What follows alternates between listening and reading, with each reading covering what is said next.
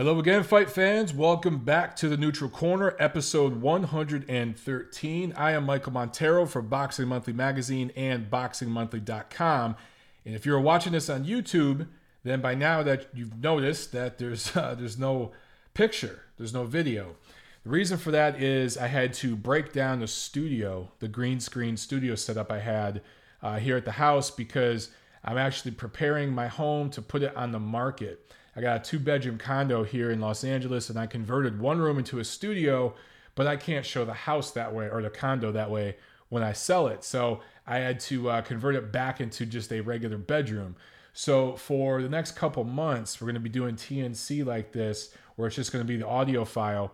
And for those of you listening on iTunes, Stitcher, SoundCloud, for you guys, it's just business as usual with T N C. But for you guys on YouTube, it's going to be a little funny for a while. Please bear with me as I go through this process, trying to sell this home and get into a bigger one so I can do an even bigger studio. More to come with that. Uh, we might do some like on location episodes or something like that. Maybe I'll do some episodes from the gym or something, or maybe even for the roof of my building, Montero on rooftops. All right. So it's just going to be like this for a little while, and then we'll get back to the studio setup that you guys are used to, where you get to see my beautiful, handsome face talk about boxing. Uh, one quick housekeeping note that uh, I remind you guys of every week. Please do go to iTunes, Stitcher, SoundCloud, drop a rating, drop a review, spread the word about those podcasts, tweet them out. If you guys want to copy me, I'll blast your stuff out there. I'll retweet it, get your word out or your name out there as well. Uh, and also spread the word about the channel here on YouTube. And thank you once again, as always, to our Patreon supporters. You guys are awesome. Okay, we had a ton of big news to catch up on, so let's get right into it. News and notes. Okay, before I get into the big, big news, um, and I know you guys are, are ready for me to talk about some of this stuff, I wanted to quickly talk about Scott Westgarth, who fought last Saturday, February twenty-fourth, last, last Saturday in the U K, won the fight, but collapsed in the dressing room after the fight and actually died in the hospital. He's dead at thirty-one years old. Uh, we lost another one of our boxing brothers, guys. And despite all the divisions in this sport and the politics and the, the infighting and all that, we can all agree that this is a brotherhood in boxing. And um, I just wanted to express my thoughts and everything for the Westgarth family. And guys, you know, next time you go to the gym and you're getting ready to beat up on that heavy bag, that speed bag, ready to do some sparring, whatever it is, think inside your mind, think the name Scott Westgarth, do a ten count for him. I think every fighter that we lose in this most brutal of sports deserves that. Okay, let's get to the big, big breaking news today, which obviously was Canelo Alvarez popping on a VADA test for clenbuterol. Now, a lot of you guys uh, were asking for a rant video, and you want to know my thoughts on this because I've talked a lot about this performance-enhancing drugs issue over the last year or so. I will delve into it in more detail once we have more details, but let me give you the information that I have right now, okay? This was a test performed by VADA on February seventeenth. This was the A sample. So every sample they take, they do an A sample and a B sample, and the A sample came back positive for clenbuterol, which of course is a banned substance. I've talked about it before on my channel about the benefits and why some athletes use it and uh, why it's banned, okay? It has been related to contaminated meat in several countries, and I'll talk more about that in a second. So there's some nuance there, and there's some Uh, controversy about um, should it be on the banned list, uh, the prohibited list that WADA sets, and if it is, should there be certain thresholds, et cetera, et cetera. Kind of like meldonium and the, the issues we've had with that substance. But back to this test. So when I say positive, okay, um, that means more than zero. That means some. But these were trace amounts. How trace? The sample came back with zero point zero eight nanograms per milliliter of clenbuterol. What is a nanogram? A nanogram is one billionth of a gram. Not millionth with an M, billionth with a B.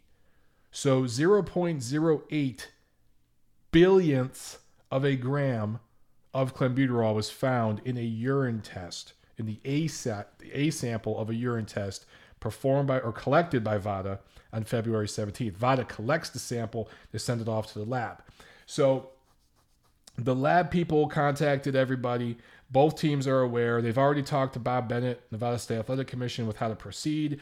Canelo and Golden Boy have Golden Boy released a statement. I don't even need to read through that because if you guys are on all the boxing blogs, everybody immediately posted it. Even though all they do is copy and paste and try to pretend it's their story, it's really just a statement from Golden Boy that they're posting on their blog to get a clickbait. Okay, so you guys have already seen the statement from Golden Boy. Canelo is cooperating fully uh, with all the questions and everything like that, and he is taking his training camp from Mexico to America, which is where it should have been from the start. The guy's been training in San Diego in recent years. I don't know what the hell he was doing in Mexico to start with, but um, he is cooperating and he's being totally open. He's willing to take or additional testing from VADA at his own expense, of course, uh, whatever the ruling is from the B C and all the parties involved. So we will see how this whole thing is adjudicated over the next days and weeks, okay?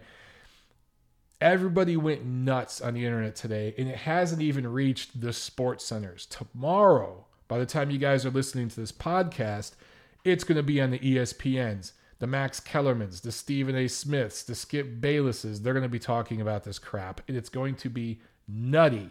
None of these people have the sophistication, uh, the knowledge about what's going on in the, how these tests are performed and everything else. You're just going to see headlines that say Canelo tests positive because it's a clickbait type of headline, and these sites all make money based on clicks and views, right? That generates their ad revenue. So that's what you're going to be seeing and hearing in the coming weeks. There's going to be a huge fallout from this, but I could tell you right now, there's no way the fight's getting canceled. It's going to go forward. And there's a lot, p- people need to be really, really careful the way they talk about this stuff. Okay. And I've been guilty, guilty in the past of tweeting things without clearly reading it and thinking about the words I was using, saying things in videos that I could have said more clearly. There's a lot of nuance. It's a living, breathing organism, this performance-enhancing drugs testing business is. There's so much gray area.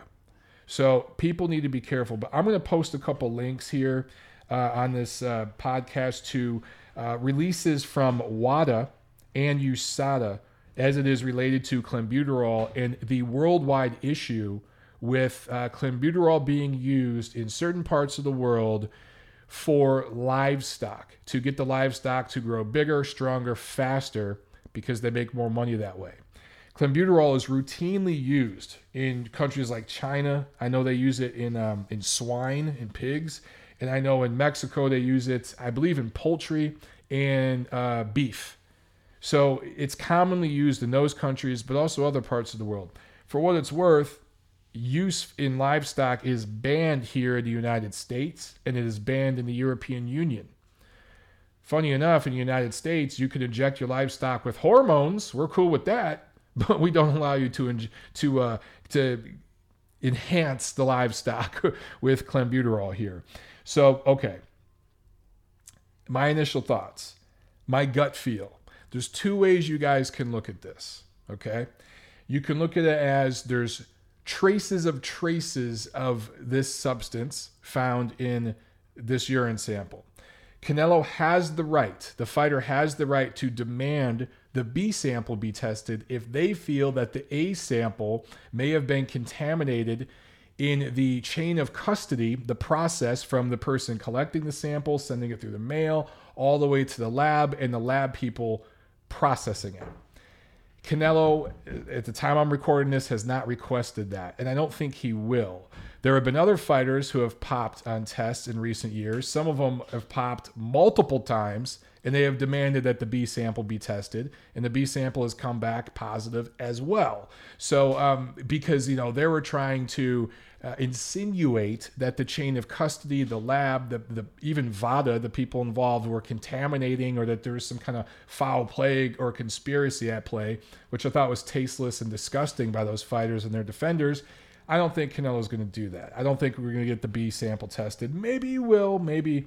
But I think what's going to happen here is Canelo's going to come to America where he should have been training the whole time anyway, and he's going to have more stringent testing from VADA, and they're going to release the results of those tests throughout. And um, I think that everything will come back negative and the fight will go forward. That's my gut feel. Now, sometimes when trace elements of these banned substances, and they're all different and people use them for different reasons, but sometimes when you see trace elements like this, it can indicate a fighter microdosing. Without getting into all the science behind microdosing, because I don't want to talk forever about this subject here, uh, it's a way for an athlete to use little tiny amounts of a banned substance to where they can dilute their urine while using it so it doesn't hit or pop on a test. So that is a, a method that some athletes use to dope. They do microdosing. Clenbuterol really isn't used as a masking agent, or uh, I guess you could do microdosing, but I don't under, I don't think you'd really get the benefits from what it does for you, uh, microdosing. And there really hasn't been any cases from a notable athlete using it as a masking agent for other performance-enhancing drugs. So when you look at the combined history with contaminated meat in Mexico, and there was a study done, I want to say it was like four or five years ago, where over a hundred uh, livestock slaughterhouses were examined, and I think twenty-five percent of them came back, I think it might have been more than that. It might have actually been like a third came back contaminated. So uh, there is an issue there. And there's even a bigger issue in China. Now you might be asking, why don't we hear about a bunch of Chinese boxers popping for clenbuterol? Well, there just aren't as many Chinese boxers, guys. There have been plenty of athletes over there that have tested. And there have been people who have suffered from what they call clenbuterol poisoning over there that aren't even athletes. And when it comes to Mexican contaminated meat, we've had N F L players vacation in Mexico in the off season with their family, come back for like mini camp and stuff in the summer and test positive for clenbuterol. So it's something that w- there is an issue there, and the testing authorities Uh, make it very, very clear. In fact, I think WADA has several releases where they uh, warn teams like Olympic teams or amateur teams in various sports traveling to these countries to only eat at restaurants who certify that they buy their meat from slaughterhouses that confirm that they're not, they don't have contaminated meat, that they don't use those substances with their livestock.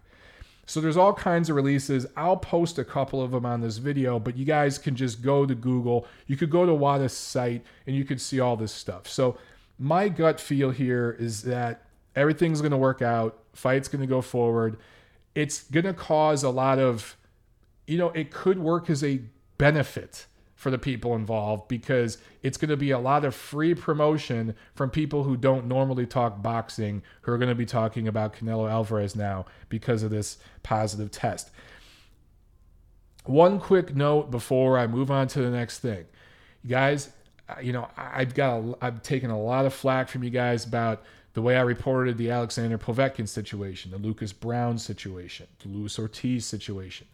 Every one of these situations is completely different than the other. Yes, sometimes there are parallels and comparisons, sure. But every single one, you have to take them by a case-by-case basis, and you have to look at the sequence of events preceding the test and after the test. You, you have to look at where, where the fighter was, what was going on. There's always a story there. And right now, we don't have the sequence of events, uh, all the details from this Canelo Alvarez situation. So as that comes out, I will report it. But for right now, I don't see a major red flag that makes me that concerned. All of this is consistent with cases we have seen before of contaminated meats as it relates to clenbuterol. For the record, Canelo Alvarez paid for full, the full VADA panel in it last year in his fight with Golovkin, and he's never failed a drug test before. Same thing with Golovkin. Here's the thing, though. That doesn't mean that these guys are one hundred percent clean for certainty. We don't know that, because even if you're getting tested for the eight to ten weeks you're in camp, if you're fighting twice a year, you're in camp four or five months a year, cool. What do you do in those other seven, eight months of the year back home in your home country? We don't know. So even if these guys are doing the full VADA panel and they're paying for it at their own expense during camp for a fight, that means that they're clean during camp, but we still don't know for sure what they're doing outside of camp. So the only guys that we know who we can say for certainty are one hundred percent clean are guys who are being routinely, regularly tested throughout the year. Now, a lot of you guys talk about the W B C Clean Boxing Program that in theory is supposed to do that, but because their budget is so small, most of the ranked fighters are only getting tested once or twice a year through that program. If that, there are dozens of fighters who don't even get tested every year. So just because you're in that program doesn't necessarily mean you're being tested every month or every week or anything like that. So you guys got to remember all these things, okay? There's a lot of nuance here. You got to be very careful. If you're a guy who does a blog or you got a YouTube channel or even a, a Twitter page where you talk about boxing and stuff, maybe you got a Facebook page, you talk about boxing, be very, very careful in the words you use, okay? This stuff is very nuanced, all right? So be careful what you're reading. Be careful what you're posting. Okay, moving on to Luis Nery, which correlates in a way to this Canelo story because he's a fellow Mexican fighter. He's tested positive before, right? And he blamed it on the Mexican contaminated meat. That was last year when he scored that win over Shinsuke Yamanaka to win a title. And now this week, or last week, I should say, he came in five pounds overweight. And this dude ain't a cruiserweight coming five pounds overweight. This is a bantamweight coming in five pounds overweight. Absolutely disgusting, inexcusable, yet the fight goes on. He wins by knockout. I think last year it was a four-round knockout. This year it was a two-round knockout. And uh, the W B C has suspended him indefinitely. Uh, to use their words, and this is a quote from them, "For a bantamweight champion to arrive at the official weigh-in five pounds over is simply unacceptable." I agree with this wholeheartedly. I give the W B C a lot of crap, but I also give them credit when they do something right. Now, they're going to have a, a hearing, and Nery is going to plead his case, and this, that, the other. They're obviously going to suspend the dude, but they're not going to suspend him for life. They want that sanctioning fee, and they don't want to take this guy's livelihood for, quote-unquote, one mistake. So how long would a suspension be? Now, Steve Kim, in his podcast, made a point that, uh, he's tweeted about this, that if it's a six-month suspension, who cares? A lot of these fighters only fight twice a year anyway. So you're not killing the guy. This should be a two-year suspension. Make a statement. Now, I've been brutal in my criticism of guys like Gervonta Davis, Adrian Broner, and others for missing weight like this. And I'm going to be no less brutal with Luis Nery. He needs to be suspended for at least two years. Okay, anything less than a year suspension is a slap in the face to boxing fans. And I go back to what I said with the Canelo situation about the sequence of events. This guy tests positive last year, right? Tests positive for a banned substance, knocks out Yamanaka, who had never been uh, knocked out, never lost up until that point. Subsequently, Uh, fights a stay busy kind of fight a few months later and is dropped in that fight, struggles, but pulls out the win. Doesn't look quite as good. And now sits off that whole time, right? He, I think he was out for a few months, whatever, uh, but gets back in camp and then fights Yamanaka again, comes in five pounds overweight, knowing he's being drug tested, right? So for a guy who made weight, had no problems making weight before when he tested positive, and then comes in five pounds over, knowing he's being tested this time, so he can't use, that sequence of events looks very suspicious.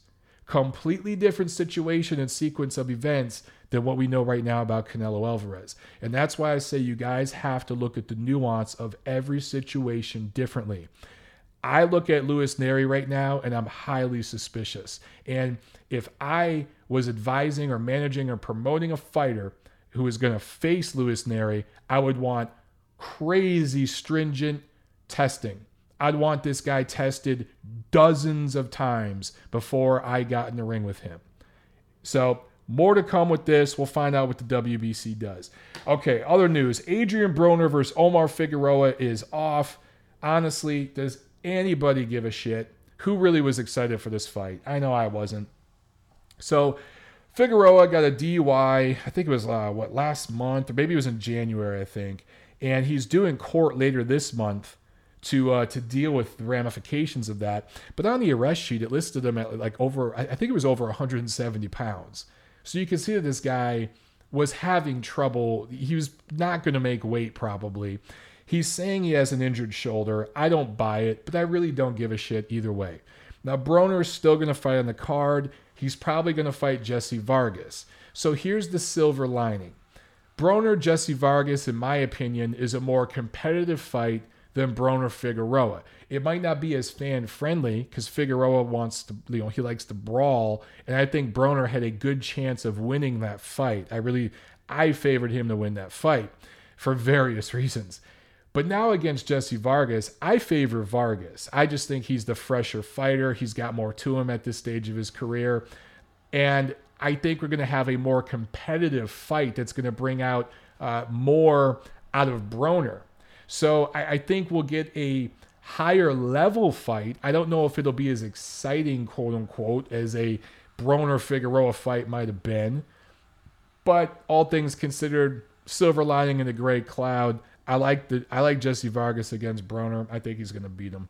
Okay, one more item of news. Apparently, Manny Pacquiao has rejected the fight against Mike Alvarado that was supposed to be on the the co-main of the Jeff Horn Terrence Crawford fight. He says, and I quote, it was an insult, or it's an insult. That fight is an insult. He's right, but it was an insult to fans from the jump.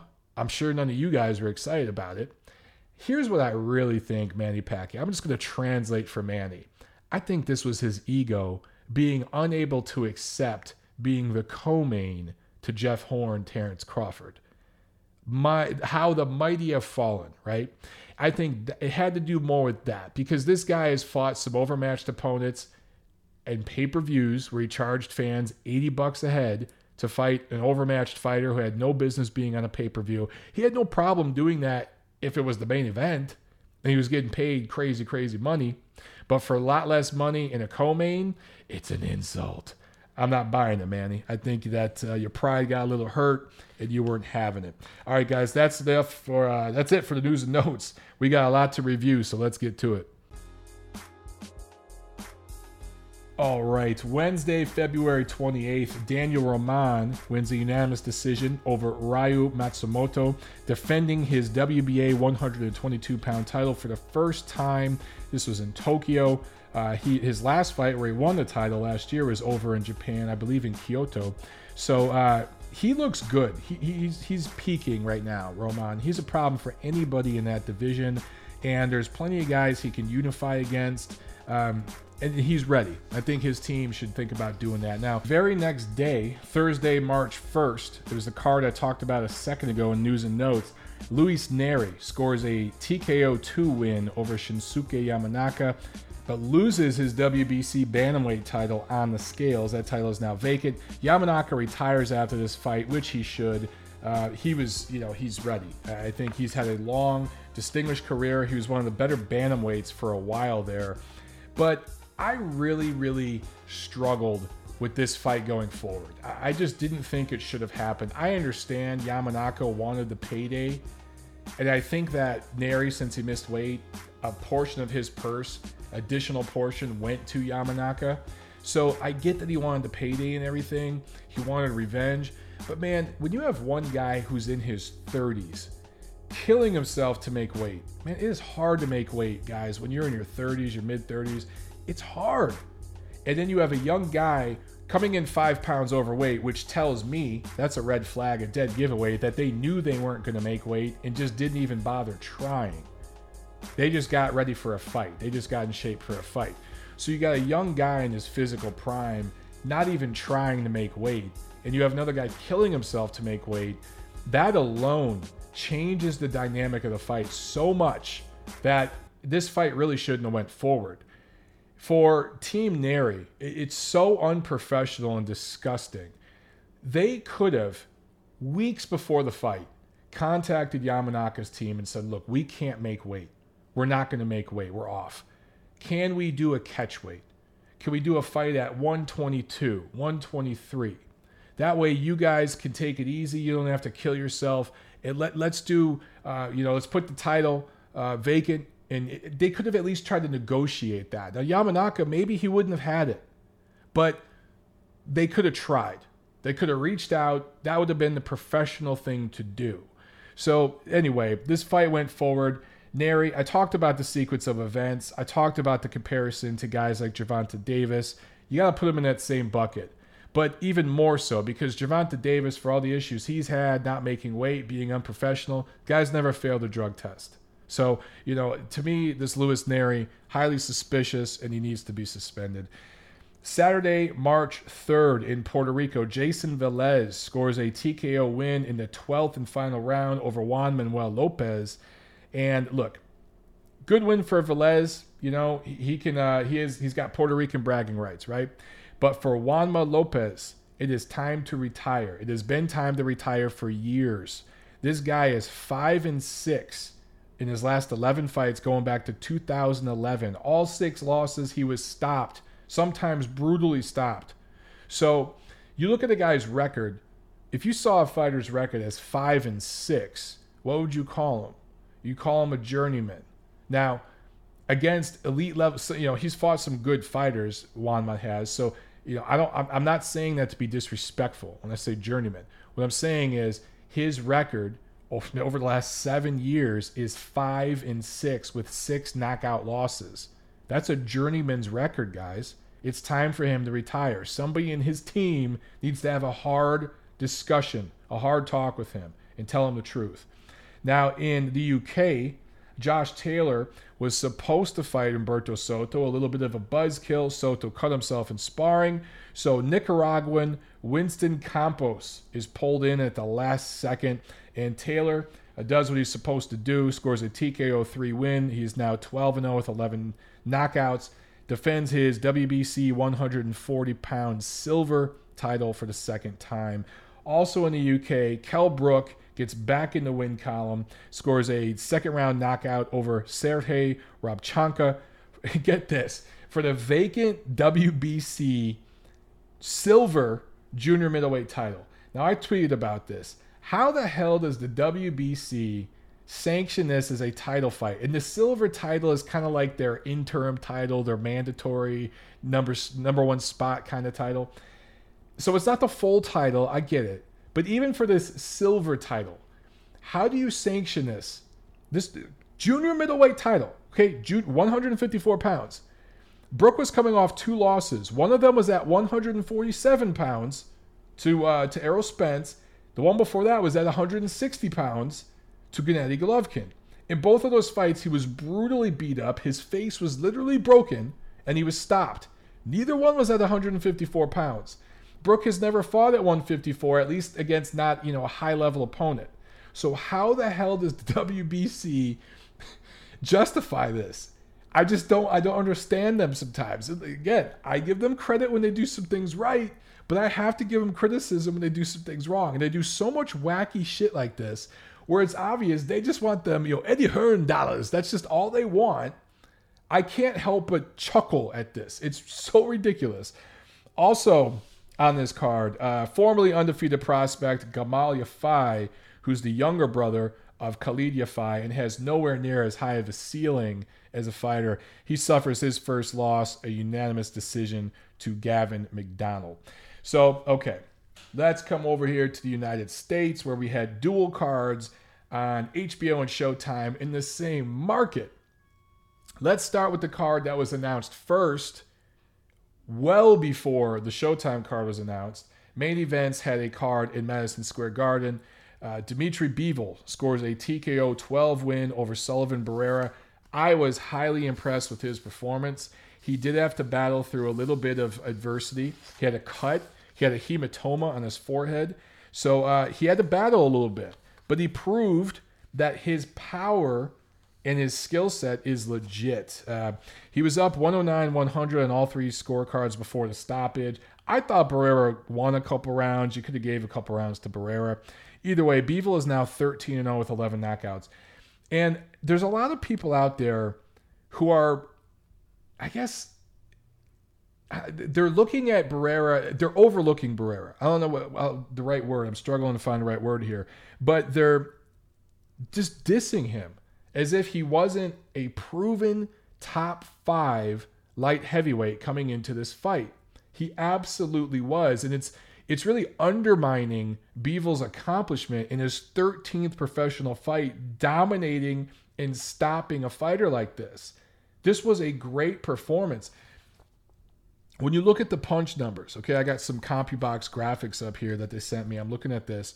And total punches, when you look at the averages per round, both guys threw fifty-six punches a round, which is a little more than the light heavyweight average. And they landed a little more than average. Uh, Barrera landed sixteen point four punches, Bivol seventeen point six punches. So when you're looking at punch numbers, this was a very close fight. When you look at jabs, both guys landed about five jabs around and about a dozen power punches around. Very, very even. The difference was Bivol's punches are so much heavier. Guy punches through the target. His offense is his defense, right? Barrera, it was a proven, good, solid light heavyweight. He had only lost once coming into this fight against Andre Ward, but and he was dropped in that fight by Ward, but he came back and fought hard, and he put some leather on Ward. He won a few rounds in that fight. Look at Andre Ward's face after that fight with Sullivan Barrera, and that was Barrera's first test. He was inexperienced going into that fight. He learned so much in that fight. This version of Sullivan Barrera that Dmitry Bivol beat last Saturday at M S G was a better version that than Andre Ward beat a couple years ago. Seriously, guys. It was a more battle-tested, fully developed version of Barrera that Bivol dominated. For him to do that in his thirteenth pro fight, I, I don't. This is just kind of like falling under the radar. On all the podcasts and shows, they're not talking about this enough. This is a big deal. This was a good win for him. And he proved that he's probably the second, third best light heavyweight in the world right now. And he might ultimately be the best. We might be looking at the future of this division. That's certainly the way it looks with the eye test. In the main event, Sergey Kovalev scores a seventh round T K O win over Igor Mikulkin, who everyone is now calling Macaulay Culkin on all the podcasts, which is kind of hilarious. Now, look, this fight was a beatdown. That's what we thought was going to happen, right? Uh, interesting, again, you look at the punch numbers here. I'm just, I'm just reading this off CompuBox. Uh, Macaulay, Macaulay Culkin threw seventy-five punches a round. Kovalev only threw fifty a round. Mikulkin landed eighteen punches a round. Kovalev only landed fifteen. The difference is Sergey's punches are just so much heavier. He beat the hell out of this guy and cut him up. Dude was bleeding profusely. And finally, uh, the corner, um, you know, well, the fight was stopped in the seventh round, and it was kind of a mercy stoppage. There was no reason for the fight to continue. Now, I told you guys last week in the preview portion of episode one hundred twelve that this German-based, I think he's a Ukrainian native, was going to go rounds. When this fight was first announced, everyone thought, oh, this is the Shabransky fight again. No, this dude had over two hundred amateur fights. Guys like that know how to survive a little and spoil a little. He was a southpaw, and that gave uh, that gave Kovalev some things to think about. So all in all, I think this was a good performance for Sergey. Got him some rounds in, but obviously this was just freaking target practice, right? He needs to step up the opposition. Now, for what it's worth, Bivol, after the fight, with after the win over Barrera, said that he is willing to fight Sergey Kovalev next. And that's what he told me when I talked to him when he was here in Los Angeles a week or, week or two ago at the Superfly card. Kovalev told me when I talked to him that he's willing to fight Bivol, but in the post-fight interview with Max Kellerman on H B O, he didn't seem overly anxious to jump in the ring with Bivol next. Main Events, his promoter, is apparently talking about a Joe Smith Junior fight next. Now, I'm only cool with that if that is a stay-busy fight over the summer and they fight Bivol in the fall. The Kovalev-Bivol fight needs to happen this year. If it doesn't, shame on Sergey Kovalev and shame on Main Events. That fight needs to happen. I get if they want to fight Joe Smith Junior in the summer. Let's remember, Kovalev's a Russian guy. New York has a very large Russian population, that whole area. Joe Smith is from Long Island, the suburbs of New York. So that fight makes sense back there in New York at M S G or somewhere in that area. Makes a lot of sense. So I get if they want to come back in June or July or something and do that fight, cool. And that makes sense for summer, uh, a summer broadcast on H B O Championship Boxing. That fits into their budget and everything. It works out perfect. But then come back later in the year, in the fall, and fight Dmitry Bivol. That fight needs to happen this year. I know Bivol and his team are more than willing to do it. Is Sergey and his team willing to do it? We'll find out. I hope so. Now, going across the river into Brooklyn, the hipster capital of the East Coast. Uh, there was a card on Showtime, obviously. You might have heard about it.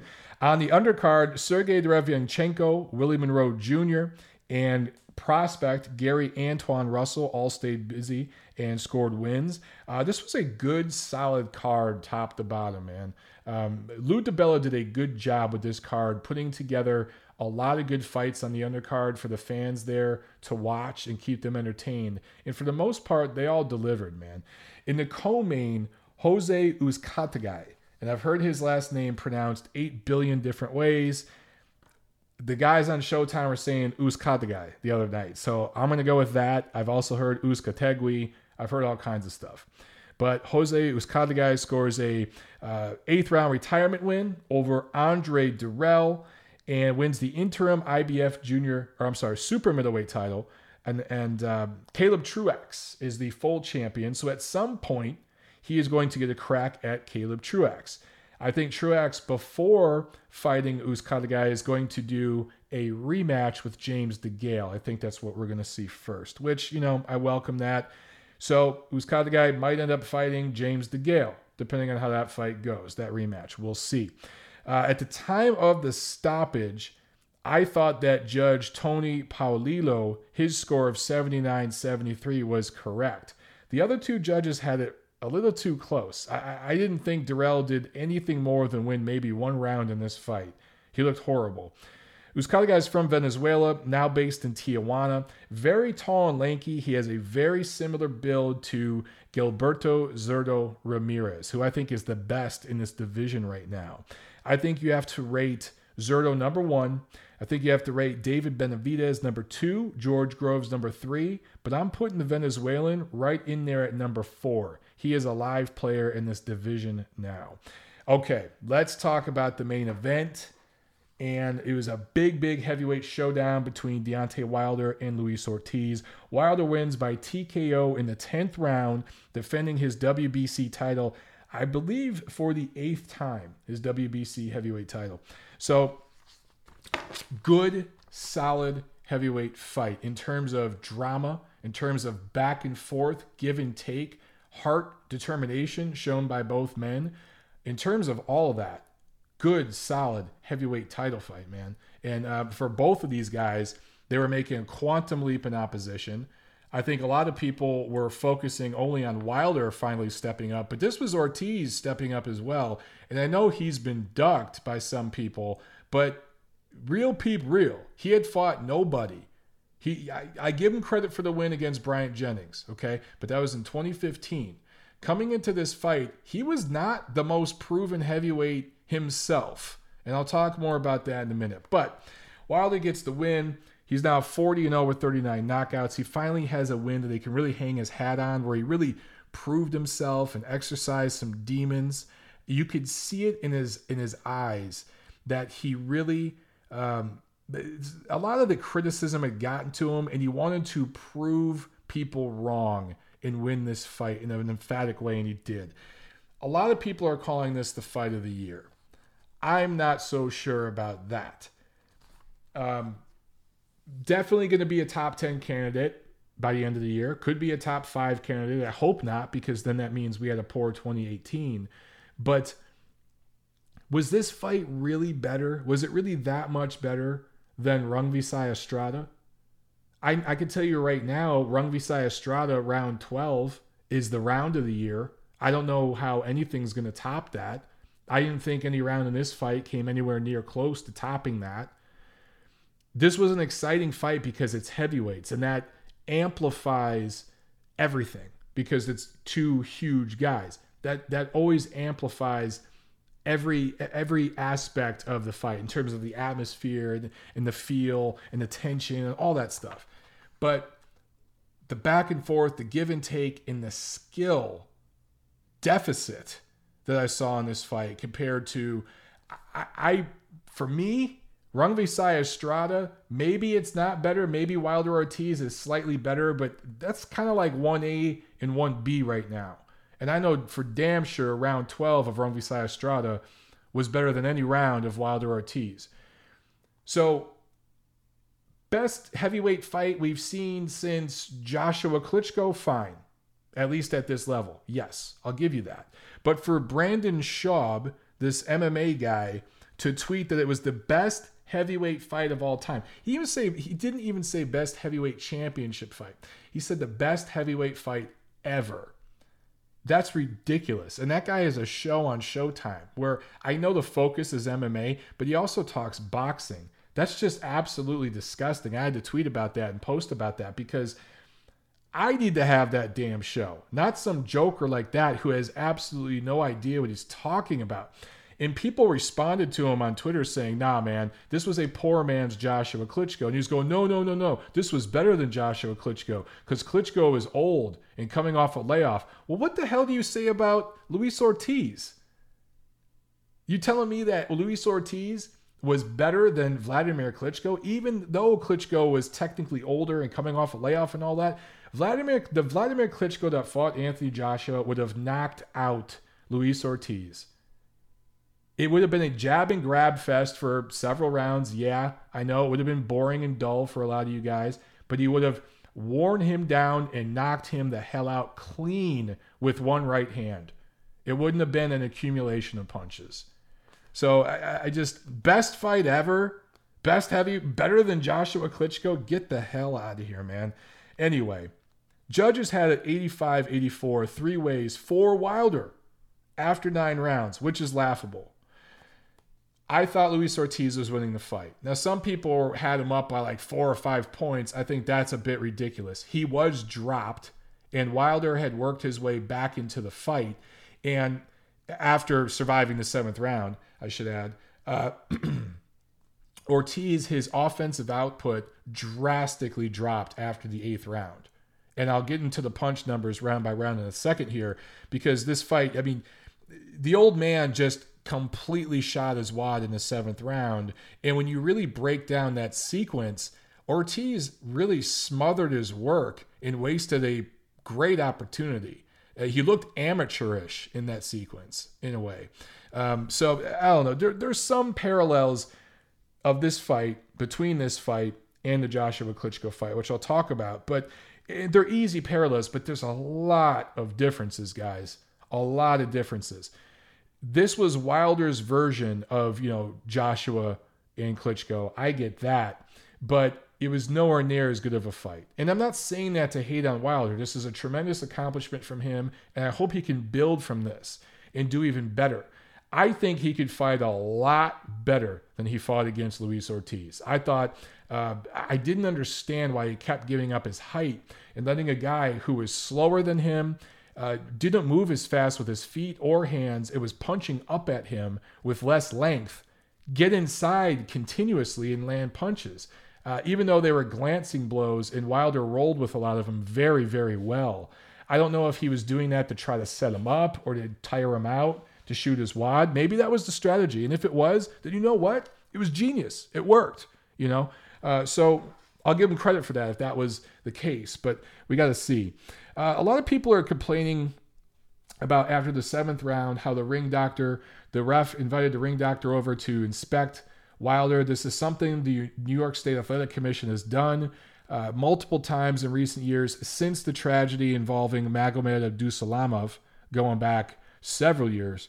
Uh, so I understand why they do it. They just do it very inconsistently, and it does. It's not a good look when you have sixty seconds between rounds that you could look at Wilder, yet you wait until after that and you take an extra like thirty seconds, you know, breaking the action of the eighth round to inspect him. Yet you didn't do that the same way with Ortiz after the, I think the fifth round when he was dropped.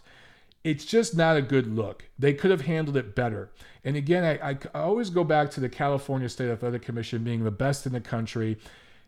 California, every commission makes mistakes and has issues, but California just doesn't make these sorts of mistakes on a routine basis like New York does, like Texas does, and some of these other commissions. So New York could just do a much, much better job with stuff like this. Um, but look, did Wilder get a little special treatment on the scorecards? Maybe from the ref and the ring doctor and the whole thing? Maybe, okay? But it's still on Ortiz to follow up in the eighth round and get him out of there. He didn't do it. Plus, he was the B-side. This is boxing. You know, people say this is boxing. This is sports, guys.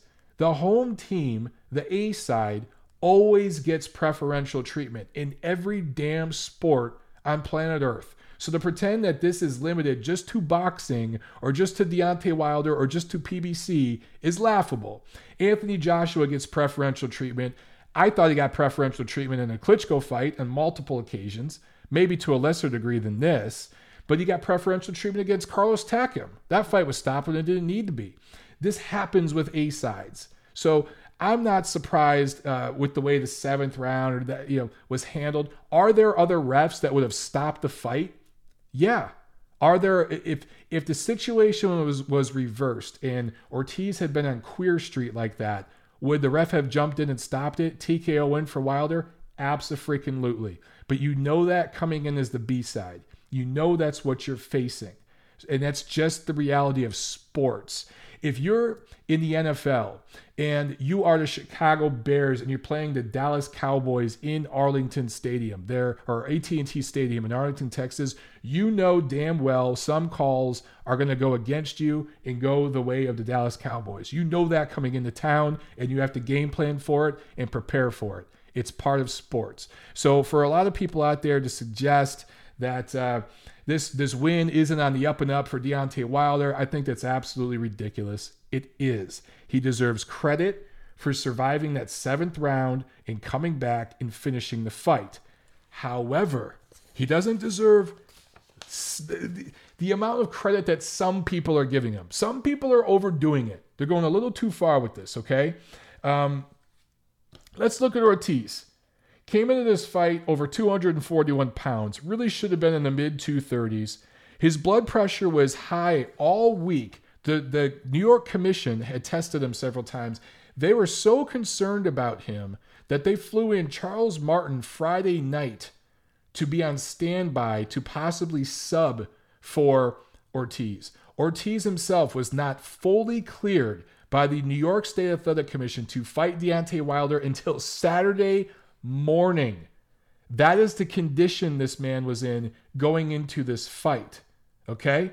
So, taking all that into consideration, given the fact that this guy had beat nobody other than Bryant Jennings, who was coming off a loss to Vladimir Klitschko, who had already softened him up. Klitschko beat a better version of Jennings than, than, um, than uh, Ortiz beat. Although he beat him emphatically, fine. But quantum leap in opposition here, plus that win was three years ago, guys. That was in twenty fifteen. This is twenty eighteen. All right, keep up. Taking all that into consideration, let me ask a serious question to you guys, and I want you to think about this. Was Luis Ortiz more of a test for Deontay Wilder than Sullivan Barrera was for Dmitry Bivol? Think about that for a second, because for me, yeah, they're two black Cuban guys, but that's where the comparisons end.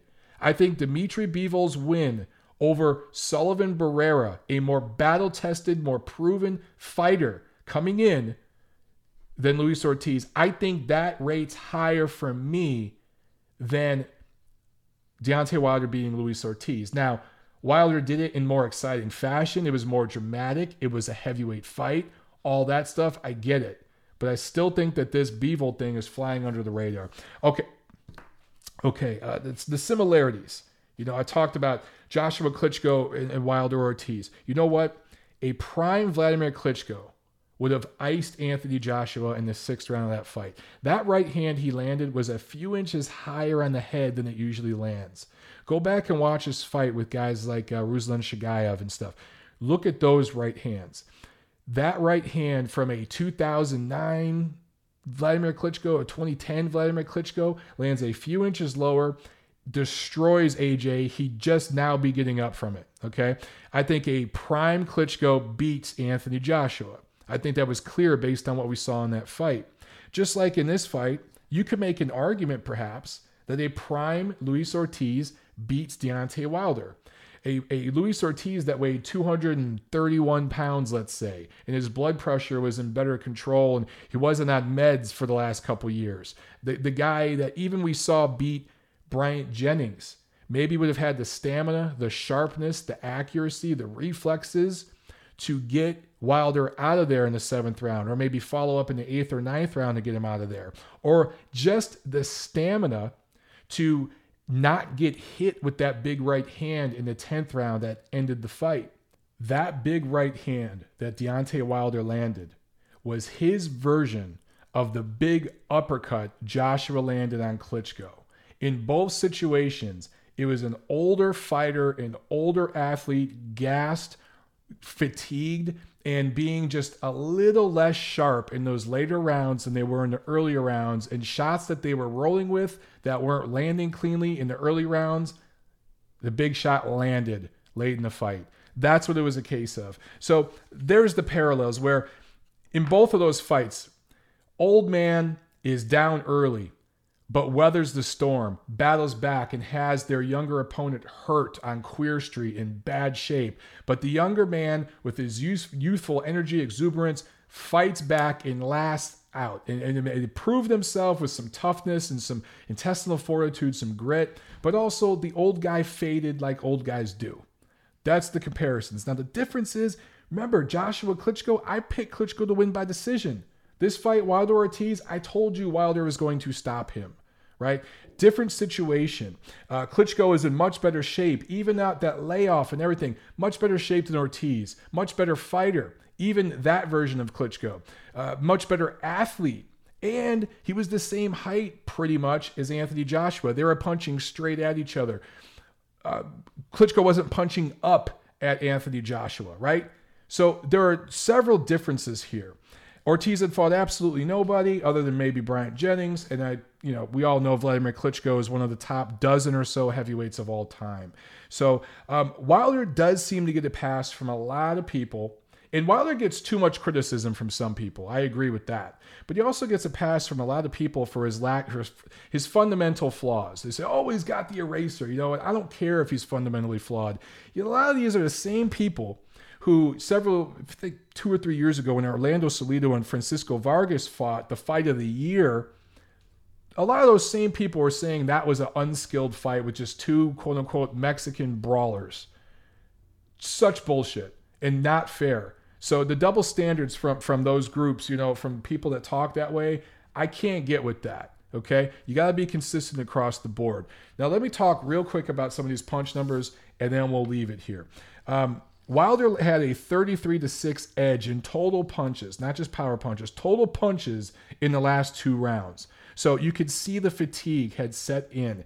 eighteen of Wilder's sixty landed power punches were in the tenth round. So Wilder only landed sixty power punches the entire fight. Going into that tenth round, he had only landed forty-two power punches. I don't know how those judges had him ahead. I think that, um, you know, that's... Ugh. That's tough to that's tough to look at. It's not a good look. thirty-five of Ortiz's sixty-three landed power punches, more than half of them, were in rounds seven and eight. He was done after that. That was his last little hurrah, and that was it. And thirty-three of Ortiz's eighty-seven landed punches were body punches. Now, let me tell you this. I'm just looking here at CompuBox round by round. Ortiz threw seventy punches in the seventh round. He threw fifty-four in the eighth round. He threw twenty-five in the ninth round. He threw fifteen in the tenth round. He landed one jab in the eighth, zero in the ninth, zero in the tenth. That tells me a fighter is exhausted, okay? Sometimes punch stats do tell a story, guys. And I think the story here was the older fighter in poor physical shape, the inferior athlete, tired out late. The younger man weathered the storm, and when he when his man was tired, he went for the kill, and he got it. Impressive performance by Wilder. He is clearly the number two heavyweight in the world, but again, I don't rate this as high of a win as I rate Anthony Joshua's win over Vladimir Klitschko for a multitude of reasons. One last note on this fight, I promise, and then I'll move on. Deontay Wilder made, I think, two point one million dollars. That was his purse. Anthony Joshua has made eight figures several times. He'll make eight figures again in a few weeks against Joseph Parker. For anyone to suggest that the eventual super fight that will take place next year in twenty nineteen before uh, between Anthony Joshua and Deontay Wilder, for anyone to suggest that that is a fifty-fifty fight in terms of purse, you're an idiot. You're an absolute idiot, and you're being dishonest with yourself. It is not a fifty-fifty fight in terms of purse. Anthony Joshua will get the lion's share of the purse. Team Wilder knows this. Lou DiBella, Al Heyman, Shelly Finkel, they know this, okay? So let's put all that to bed. That's enough of the review. Let's get into the preview of what's coming up this week. All right, so I briefly talked about this last week, but Tuesday, March sixth in Chonburi, Thailand, Tamanun Nimomchong, or Knockout C P Freshmart, is defending his W B A strawweight title for the fourth time against Toto Londero. Also, Friday, March ninth on Showtime, it's a Showbox card from Deadwood, South Dakota. Regis Prograis is fighting Julius Ndongo for the interim W B C one forty pound title. Prograis was supposed to fight Victor Postal, uh, which I really like that fight a lot, but Postal got hurt. Ndongo stepped in, and look, I love this replacement. Yeah, you gotta love Julius Ndongo's attitude, man. He will fight anybody at any time. For him, this is going to be coming off that loss to Terrence Crawford last year. Prograis is twenty and oh with seventeen knockouts from New Orleans, but now lives and trains in Houston, that growing boxing market there in that, that region of Texas with uh, good gyms in Houston, Dallas, San Antonio, that part of the, the state. And um, he's making a big leap in opposition. This is his first big test. I like him big in this fight, though, man. I think he's going to make a statement. I think it's absolutely going to go rounds. Could go the distance, but I just see something in Prograis. He passes my eye test. This fight, he'll prove if he's uh, a contender or a pretender. Now, Saturday, March tenth, we have a couple cards here in the States. At Freeman Coliseum in San Antonio, Texas, on Showtime. Uh, we have that main event, Sergey Lipinets versus Mikey Garcia, which I'll talk about in a second. But also on the card, uh, Richard Comey versus Alejandro Luna. Comey is from Ghana. Good quality fighter, only two losses. One was a controversial split decision loss to Robert Easter. A lot of people felt it could have went either way. The other was a split decision to Denis Shafikov that should have been a unanimous decision for Shafikov. He, he clearly won that fight. I think like seven rounds to five, eight rounds to four. But somehow Adelaide Byrd, where have we heard that name before? Somehow Adelaide Byrd scored at one sixteen to one twelve for Comey, which was just laughable. The other judges went the other way. Uh, Luna is an undefeated prospect from Bellflower, California, that's the L A area. Had over one hundred amateur fights, uh, but, you know, hasn't really fought anybody yet as a pro, so this is a step up for him. Both guys haven't fought in about a year, so we'll see how the ring rust affects them. In the co-main, Ramses Bartholomew and Kirill Relic are fighting a rematch of their fight last year, which the Cuban won. And, um, you know, a lot of people feel that Relic deserved to win that fight. He outlanded Bartholomew two forty-eight to one thirty-seven in total punches, one ninety to ninety-one in power punches, but the judges all had Bartholomew wide on the cards. Bartholomew is undefeated Cuban, former lightweight titleist. Relic is from Belarus. Uh, we'll see what happens in this rematch. They're fighting for that vacant one forty pound title. In the main event, Sergey Lipinets versus Mikey Garcia. This is the first defense of the I B F one forty pound title for Lipinets, who is a former kickboxing champ from Kazakhstan, now fights out of L A. He only had forty amateur boxing fights and only thirteen pro fights. He won the title last November. It was a vacant title, and he went through hell and back to win that title, man. So um, tough fight for him. Really does not have a whole lot of experience as a boxer, and I know Mikey Garcia sees that and sees that this is pretty much an easy way for him to go into a fourth weight class and win a fourth world title.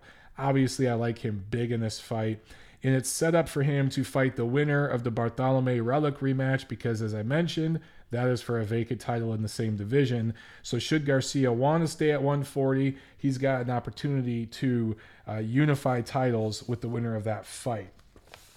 Garcia is a disappointment to me, a major disappointment. Um, I, I look, it is his prerogative to live his life the way he wants. You know what I'm saying? Run his career the way he wants. But he looks at himself as a businessman, and he doesn't really like boxing. He does it because he's good at it, and it's a way for him to make money, and he openly admits that. But I don't quite understand what he's trying to do right now.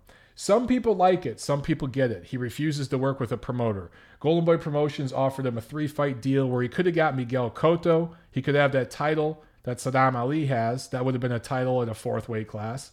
And then he could have dropped down and had a crack at Lucas Matisse, which that would have been a title in a fifth weight class because now he's got a title at one forty-seven. But of course, before all that, or I'm sorry, uh, included in that would have been a fight with Jorge Linares at one thirty-five, where he could have uh, unified titles and had the lineal championship as a lightweight. So he had a massive opportunity with Golden Boy Promotions.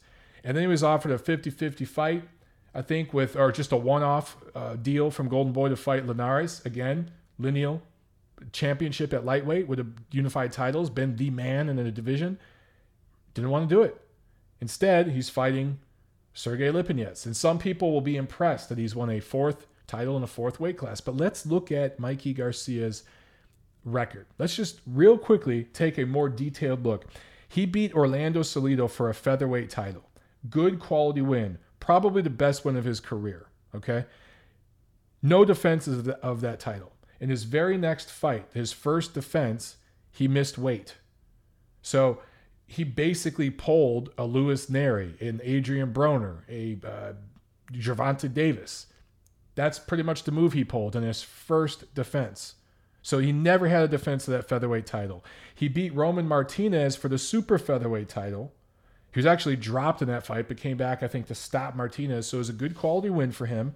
He had one defense of that one thirty pound title, and then that was it. He decided he wanted to be Mister Businessman. He wanted to leave Top Rank and sit on the shelf for a couple years and do nothing. Then he comes back with P B C. He beats Dejan's Latikinen last January for a lightweight belt. No defenses of that W B C lightweight title. It's been over a year, yet the W B C hasn't stripped him. He's had fights, but not at lightweight. And now he's fighting for a title in a completely different weight class, yet the W B C hasn't stripped him. Go figure. So that's the dude's resume. Is that pound for pound? Is that elite? Now he's been dominant. He's beat some good quality fighters. He has technically won world titles, but what's behind the world titles? What's the substance there? I just, guys, I, I don't look at this guy and see one of the pound for pound best five fighters in the world based on accomplishment. Based on skill set? Eye test? Absolutely. Accomplishment? No. The most I can do for this guy is in the lower uh, range of the top ten pound for pound. I can't rate him any higher than that. Is Garcia really any more that much accomplished than Adrian Broner? Adrian Broner had over three hundred amateur fights, has won titles in four weight classes. Is he that much more accomplished than Ricky Burns, who won titles in three weight classes, right? If you look at the guys they beat to win those titles, it's pretty weak. It's easy to jump around and wait. I'm not going to say easy. I shouldn't say easy. Let me go. Let me back up. It's not difficult. I'll just say that, to jump around and wait and, and do little one-offs for titles here and there, and these selective um, situations where you hold every advantage. And that's what I see Mikey Garcia doing. So I'm just not that damn impressed. All right, at StubHub Center in Carson, California, the battlegrounds here in uh, the Los Angeles area. Carson technically is a suburb just south of town. It's an E S P N card from Top Rank, where there's a lot of prospects fighting on this card. And I do believe they're going to stream those prospects fight. So, so check that out if you can. In the co-main, an interesting match of prospects, Andy Vincentz and Eric De Leon. Uh, they're one thirty pounders. They're fighting in a ten rounder. Both guys, first big test. Both guys stepping up here. So we're going to find out which one's a pretender and which one might be a possible contender. Vences is from San Jose, California, twenty and oh with twelve knockouts. De Leon, Mexican-born, but lives in Detroit, seventeen and oh with ten knockouts. And I hear a lot about him from my friends and family back there in Detroit. So uh, I've never seen him up close. So it'll be fun to be there ringside to see him and see how he looks. In the main event, Oscar Valdez defending his W B O featherweight title against Scott Quigg. And this is put up or shut up time from for Valdez, right? Uh, former Mexican Olympian, twenty-three and oh with nineteen knockouts. He's got a few defenses of that featherweight title, but facing his toughest test as a pro, and he's ready. He's twenty-seven years old. So Quigg is a few years older. Uh, I think he's twenty-nine, so he's two years older. He's listed as five eight, and uh, Valdez is five five. So I haven't seen Quigg in person. I can't substantiate if that five eight's legit or if his publicist is adding an inch. But on paper, he's the taller guy, but Valdez is the thicker guy because he's fought his whole career pretty much at featherweight. Quigg, most of his career at junior featherweight, one twenty-two, right? So he had that loss, that split decision loss to Frampton in a very boring fight that, you know, didn't live up to expectations. He's three and oh since then, since moving up to one twenty-six, but he has faced limited opposition. He's really facing the second best opponent of his career in Valdez, and he's fight. It's the first time fighting a real physical, rugged featherweight that punches with authority, tries to hurt you with every punch. And for Valdez, he's clearly fighting the best opponent of his career, period. So this is an interesting fight, and a lot of people see this as a fifty-fifty matchup, but I got to tell you, I've thought about this one more and more and more, and just when you look at career trajectory, I I I like Valdez. I like Valdez fairly wide on the cards, and I'm not quite sure this fight will live up to expectations. I hope I'm wrong, but I don't know if it's going to deliver in terms of action. We will see. All right, guys, that's it for this week's episode. Again, uh, for a while here on YouTube, it's just going to be an audio thing. It doesn't mean we're not going to do other videos, right? We're going to still have interviews and, and breakdown videos and uh, fight night highlights, you know, the ringside recaps, all that stuff, the rant videos. So just bear with me while we get the studio set up, um, broken down, and I put my home on the market. Wish me luck selling it. And then we'll be set up with a new, improved, bigger studio. A lot more to come with that. All right, guys. Uh, if you're there at StubHub this weekend, come say hi to me. We'll uh, we'll t- we'll talk some boxing and hang out. I'll see you at the fights.